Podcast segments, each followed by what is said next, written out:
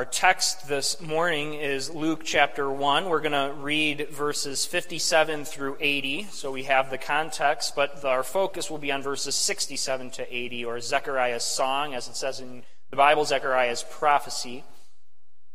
That can be found on page 1089 in your Pew Bibles.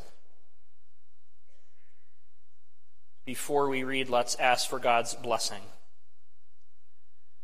Dear Lord, as we turn to your word, and specifically to a text of praise for redemption, of praise for what you will do and have done in the visitation of your Son to your people, and of the herald who would prepare the way in John. We are reminded of your great acts that have taken place in history. These acts, these things occurred.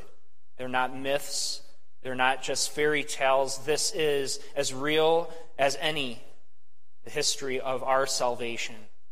We ask, Lord, that we would respond in praise and thanksgiving, seeing the wonders of your word of revelation, seeing the wonders of who you are. May we be affected by what we've heard so much. May you open our hearts to words we've heard before of your tender hearted compassion and care for your people, but may it strike us anew and in greater depth to see it displayed here in your word. We ask this in Jesus' name. Amen. Luke chapter 1, beginning at verse 57. Now the time came for Elizabeth to give birth, and she bore a son. And her neighbors and relatives heard that the Lord had shown great mercy to her, and they rejoiced with her. And on the eighth day they came to circumcise the child, and they would have called him Zechariah after his father. But his mother answered, No, he shall be called John. And they said to her, None of your relatives is called by this name. And they made signs to his father, inquiring what he wanted him to be called. And he asked for a writing tablet and wrote, His name is John. And they all wondered. And immediately his mouth was open and his tongue loosed. And he spoke, and he spoke blessing God. And fear came on all their neighbors, and all these things were talked about through all the hill country of Judea. And all who heard them laid them up in their hearts, saying, What then will this child be? For the hand of the Lord was with him. And his father Zechariah was filled with the Holy Spirit and prophesied, saying, Blessed be the Lord God of Israel, for he has visited and redeemed his people, and has raised up a horn of salvation for us in the house of his servant David, as he spoke by the mouth of his holy prophets from of old, that we should be saved from our enemies and from the hand of all who hate us, to show the mercy promised to our fathers and to remember his holy covenant, the oath that he swore to our father Abraham, to grant us that we, being delivered from the hand of our enemies, might serve him without fear in holiness and righteousness before him all our days. And you, child, will be called the prophet of the Most High. For you will go before the Lord to prepare his ways, to give knowledge of salvation to his people in the forgiveness of their sins, because of the tender mercy of our God, whereby the sunrise shall visit us from on high, to give light to those who sit in darkness and in the shadow of death, to guide our feet into the way of peace. And the child grew and became strong in spirit. And he was in the wilderness until the day of his public appearance to Israel. Thus ends the reading of God's word. People of God, a good story or an epic tale is hard to write. It's hard to plan out. How do you bring all of the pieces together? And as any great author will do in writing a story, what they have to do is provide a context. They have to provide a history so that there's depth to what will occur. And generally, these authors have a climactic moment or moments in their mind, and this is their goal. This is where they're heading. They're trying to reach this point, and then most of the story is building up to that point. And if we could call it this, most of the story is in that sense filler material. And what I mean by filler material is it's all intended to lay the table for what's going to take place. And authors will at times provide their own vocabulary, a new language, precursors to that event, even people that might prefigure what is going to happen, all for the purpose so that when the moment comes, they even have language in which to describe it. They have references that they can tie to. And what does this do? It fills out what the Lord is accomplishing. It fills out in the grand story of redemption exactly what's going on. You see, all of the Old Testament is laying the table. And we see, saw this last time when we looked at Mary's song. We see that again in Zechariah's song, where there's so much allusions to Old Testament imagery. They're looking back to what the Lord has done. They're using terms that describe the Messiah. They're using terms that have rich Old Testament usage, all to provide emphasis to this grand moment that is taking place. That's how a grand story is written, and that is how the greatest author of all, our Lord, has written this story. Everything has been put in place, all for the purpose to highlight this moment the moment of redemption. And this moment is a moment that did not just end with Christ, it's the moment that continues. You see, the moment of Christ's coming is deliverance for all. And so we live in this climactic moment that they're describing. This song has a very easy structure to see. Mary's song, if you remember last time, began with her personal praise and then turned to a corporate praise for the praise of the people. Zechariah reverses it, and he rather begins with more of a corporate praise for what the Messiah's coming means to all, and then turns more to a personal praise of what his own son, John, will do. You could say that Zechariah's song is, in one sense, a response to the people's own question. You see this if you look at the context. Verse 66 And all who heard them laid them up in their hearts, these words, and saying, What then will this child be? This is what the people are saying about John. They've witnessed these events. They witnessed Zechariah, who's been mute up until this point. He hasn't been able to talk ever since the angel visited him in the temple, and they're trying to name this child. And both the mother and father say, No, name him, call him John. And then all of a sudden his muteness is removed, and Zechariah begins to praise and bless the Lord, and they marvel at what's taking place saying, What will this child be? What, what is he? Who is he? And so Zechariah's song is, in one sense, a response to that very question. It is explaining through song and through praise who John will be, but you see so much of it, and this is just true of John himself as the herald of the one to come. So much of Zechariah's song is all about the Messiah. It's all about what's happening because Zechariah knows that his son is the herald the herald to declare that these things are coming, that the Messiah himself has come. We see then that verses 76 to 79 are an answer to what has just happened in the narrative. And who will this child be? And Zechariah's first portion provides that groundwork and shows how grand it is. How do we put this? How do we understand just how climactic an event this is to these people? What they're hearing. The Christmas story is well known to us, but it wasn't well known to them. They were living it. And they are receiving the messengers of God, angels who are declaring these things. They're seeing wonders performed upon them themselves. Mutinous, he can't even talk, and it's removed with his obedience in naming John as the angel had told him. There's all these great things taking place. What do we compare this to? The only way I think we can understand how great this is, is, is it's like if we right now began hearing the trump, trumpets of judgment in the last day.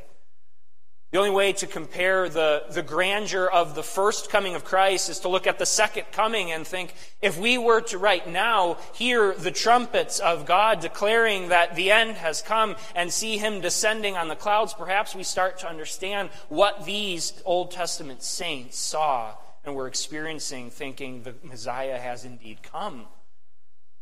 This shows the depth of their songs and why they praise the Lord in this way.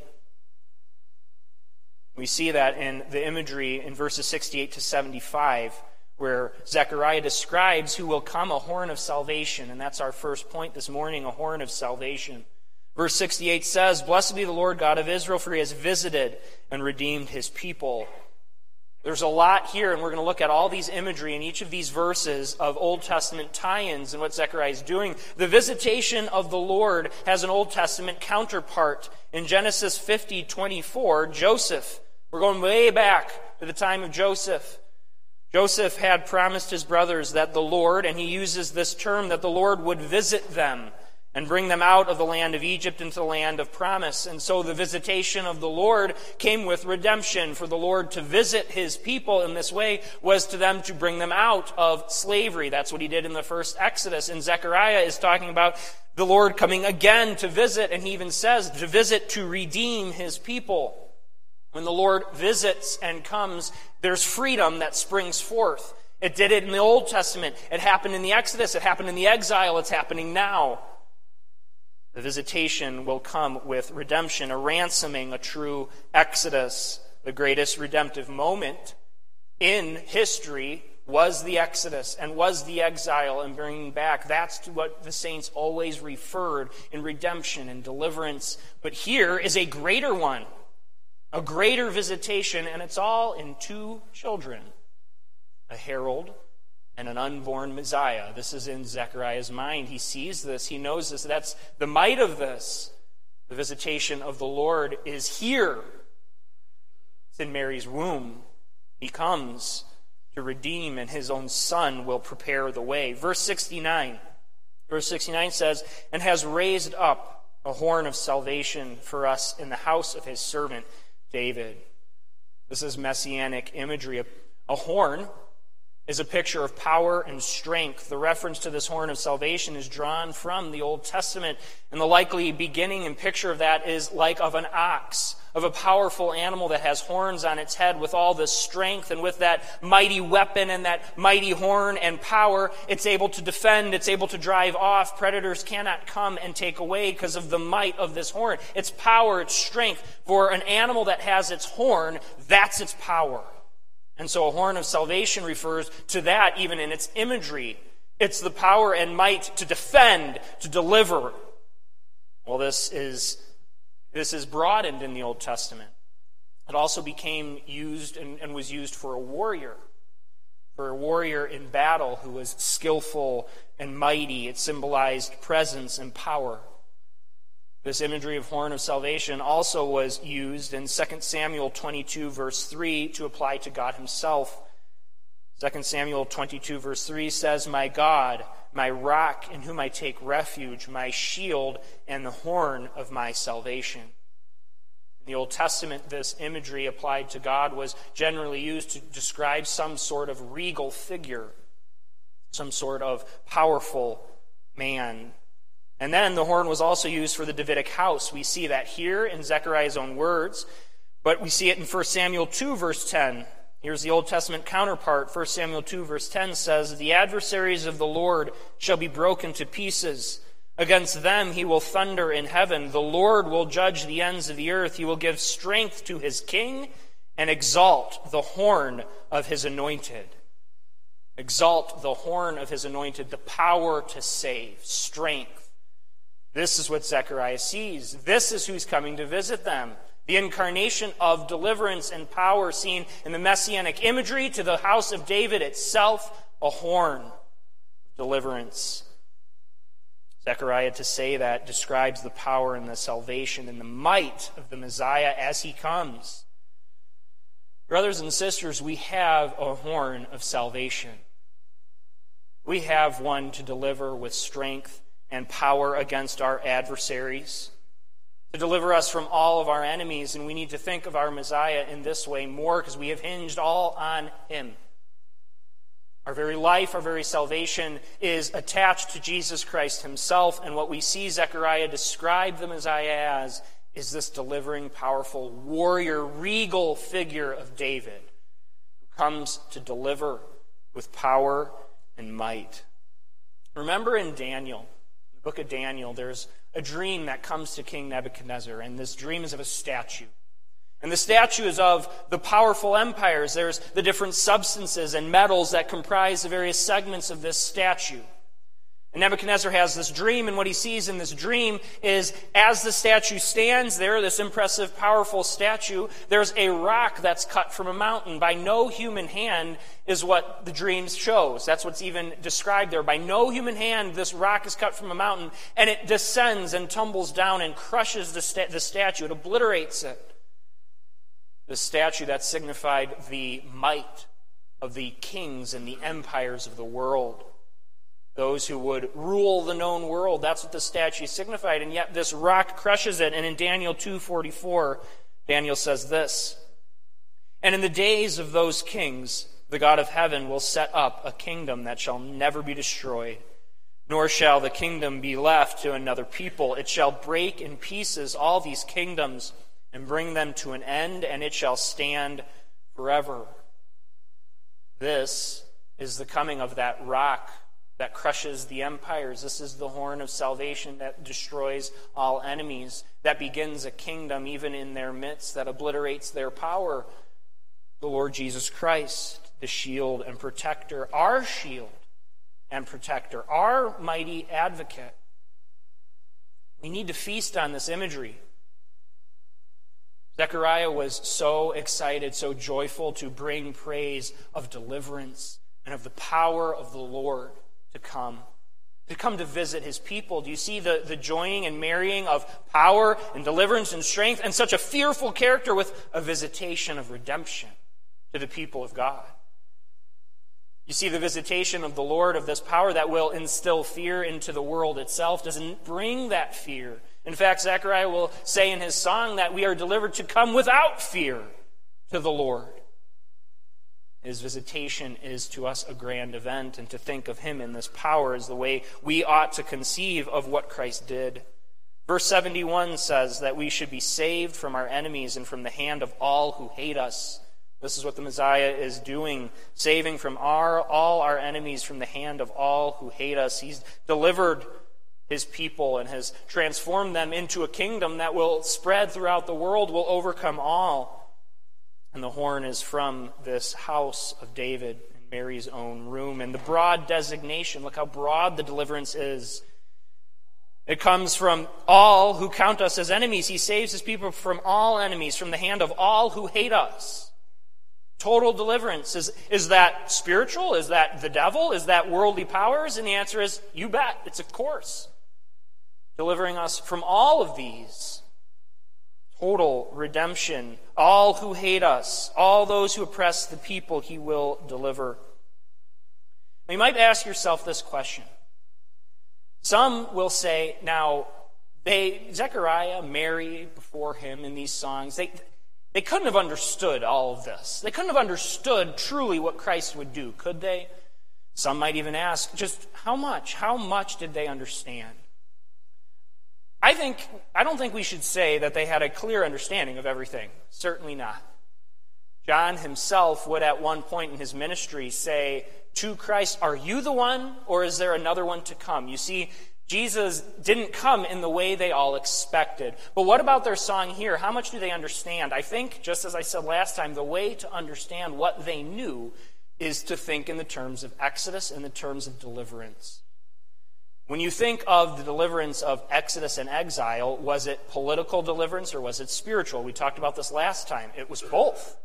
You couldn't disconnect the one from the other. You see, they saw that deliverance and visitation from the Lord not only delivered them from the oppression of these earthly powers, not only from the nations that held them down, but it was deliverance from idolatry and sin into a promised land. It took cleansing. Even the Passover itself, which they celebrated every year, showed them that they deserved to die. And it was only by the hand of God, only by the blood of that perfect Passover lamb, that they themselves weren't struck down. And so they see their sin here. And you see what Zechariah does is he's describing salvation that is bodily, that is physical, but it's also deliverance of sin. You see that in verse 77.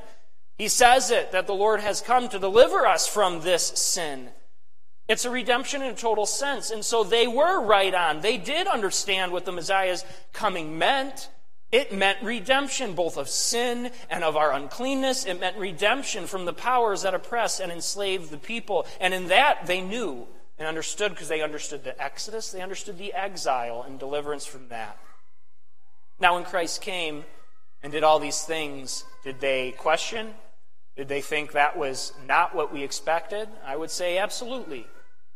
It wasn't fully what they had anticipated it to look like, but you see, they have it understood. They have it right here.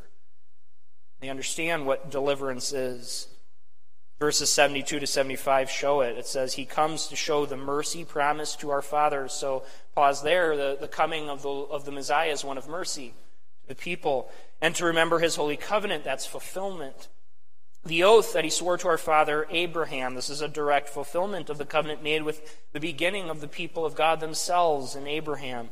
What is it to do? It's to grant us that we, being delivered from the hand of our enemies, might serve Him without fear in holiness and righteousness before him all our days.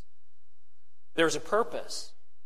There's a perfect purpose for this deliverance that we would serve him without fear, in holiness and righteousness. That's a spiritual deliverance, a purification that now that we are delivered from the oppressive hand of the enemy, we are redeemed, we're forgiven from our sin, and able to serve the Lord. That's what the covenant fulfillment is. And in this first portion of the song, Zechariah shows that fulfillment. We don't feed enough on the magnificence of our Messiah. We don't think enough of this, of how great he is, of what he's accomplishing. Why is that? Perhaps, perhaps to some of us, it's the when we read these stories, we read the Bible, we think, well, we don't really see something so impressive. Is that the case? Did, did Jesus coming fail to deliver what these songs seem to portray? That the conclusion you might look at and think, wow, that was underwhelming. It's sort of like a story or, or a movie or something you're watching, and, and the buildup is tremendous. And then when the conclusion and the climax fails, you're kind of like, well, that was, I, what a waste. It was a great buildup, and, and the fulfillment wasn't there. Why might we think that? We might think it because we didn't see as, as much of the glitz and glamour that we would like to. We didn't see as, as much of this messianic horn of salvation showing that power. That's what we might think. But just to correct that and understand that what Christ did in coming to the earth, even in his, his signs, those foretastes, showed his power. He showed power over the natural world itself that responded at his command. The seas leapt and stilled at his very word. He commanded power over the food of the earth. He was able to multiply and, and fill his people, which gathered all the people to him. He was able to heal sicknesses. And then we start really ramping this up. What was he able to do? He was able to still the demonic forces. We'll get to this later in Luke chapter 8 when there is a man possessed by a legion of demons, and this man so filled who couldn't be restrained, who would broke, break chains in the power that these demons worked through him, comes trembling before Christ, kneels down before him, grovels before him, and begs him to depart. That's the power of Christ. And so, how we answer that is what Christ did is every bit as powerful and what is still to come is every bit the glitz, the glamour, what we desire to see. That is what is coming is. You see, the climax of what he has done not only fulfills, it outdistances what these songs say. And we have to understand that. We have to understand that, that this deliverance wasn't as fully by sight as what we might like or even what the Old Testament saints desired in the coming of their Messiah. It wasn't as tangible yet, but was every bit as powerful in Luke chapter 4, verses 5 to 7, that's Jesus talking to Satan in his temptation in the wilderness. Listen to how Satan describes himself. And the devil took Jesus up and showed him all the kingdoms of the world in a moment of time, and said to him, To you I will give all this authority and their glory, for it has been delivered to me, and I give it to whom I will. If you then will worship me, it will all be yours. Of course, this is a trap. Of course, this is the devil's desire to trip up and destroy the Messiah himself. But look what the devil describes himself as, showing him all of the nations, saying, I will give this to you. So apparently, even in the devil's own mind, this was his to offer. This was his place. He was the ruler of it all, and in Christ's coming, what did Christ do? He tore that guy down. He tore him down. He bound him up. He wrestled the control of the world to himself and to his church and to his kingdom that would begin as that small seed and grow into such a kingdom that couldn't be stopped, that crushes the empires, that destroys all. The climax of redemption and salvation in Christ is grand. We've only seen the portion of it yet. We're, we're still in it. You see, you're, you're not in that story thinking, boy, that failed to deliver. You're in the midst of that moment. And all we have yet to see is the grandeur and victory of Christ. That's the horn of David. His coming is in these two stages, and final judgment awaits. And we need to indulge ourselves in his might. After all, God spent thousands of years God spent 39 Old Testament books laying the stage just right, raising up figures like Abraham and David, and providing and creating language like the horn of salvation, just like an amazing story writer, to show the climax of the coming of his son. And we see that in our second point in the herald of good news. Zechariah turns to this portion in the praise of what God is doing in his very son, this herald he now explains what the birth of John meant. And there is still this Christological slant to everything he's doing. But now he's just in awe of what the Lord is doing through his son, through a couple that shouldn't have had a son. Verse 76 And you, child, will be called the prophet of the Most High, for you will go before the Lord to prepare his ways.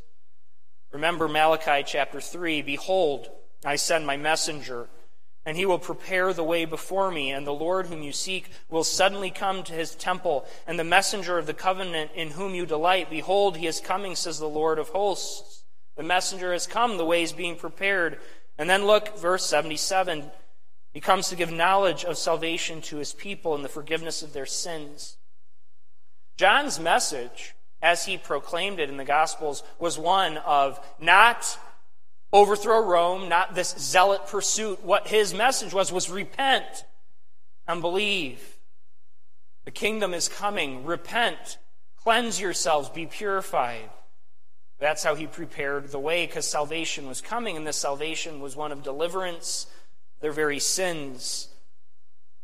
Clearly, Zechariah understands that to say, or at least in part understands that to say it in verse 77 when he references this salvation that is to come verse 78, we see something very grand. Verse 78 provides the reason why. Why all of this? Why a Messiah? Why powerful coming horn of salvation? Why a herald to prepare the way? Why? Verse 78 Because of the tender mercy of our God, whereby the sunrise shall visit us from on high. Notice first, it's because of the tender mercy of God. That word tender is trying to translate what is a very rich Hebrew term that really means the guts, the entrails, and that's what was in, the, in that day and age. They assigned the heart and the seat of emotions and intellect and all these things was to the very guts to that being to that portion. Well so if we could update the language and see what's being said here about the tender mercy of god it's like the deepest levels of our heartfelt affection. It's the deep-seated emotion and affection of the love that god has for his people. This is why he comes. Let it never be said that god the father isn't loving and he doesn't love his people until christ comes. No he loves so much that he sent his son. And his coming to us, his people, means that he cares so much for us as to have the deepest levels of who he is, the deepest levels of his emotions, and we're speaking of God in a human way. Obviously, we can't describe what God is and all of his attributes and beings, but the, the Bible presents to us how to speak of him. And so we speak of the Lord in the deepest levels of his emotions. He loves his people, and so visits them delivers them.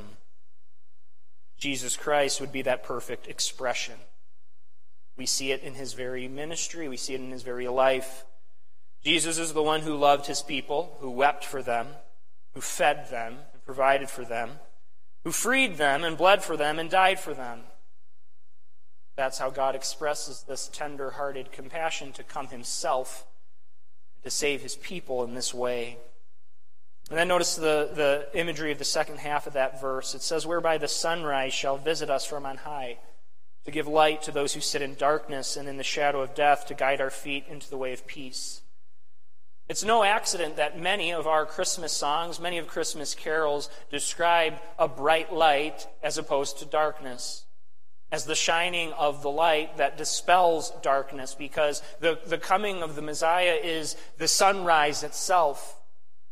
It comes in light and displaces and casts out the work of darkness. All the shadows are removed because it's so bright, and it's, it's a brightness that brings peace.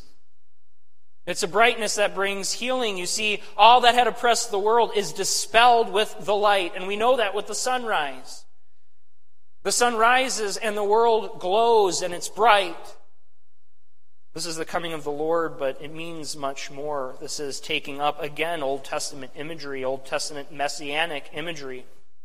The term translated here as sunrise literally means that which springs up.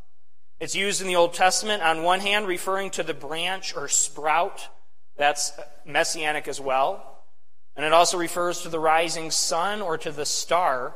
We see this in Numbers 24 17. We see this in Malachi 4, verses 1 and 2. I'm going to read Malachi 4, 1 and 2. It says, For behold, the day is coming, burning like an oven, when all the arrogant and all evildoers will be stubble.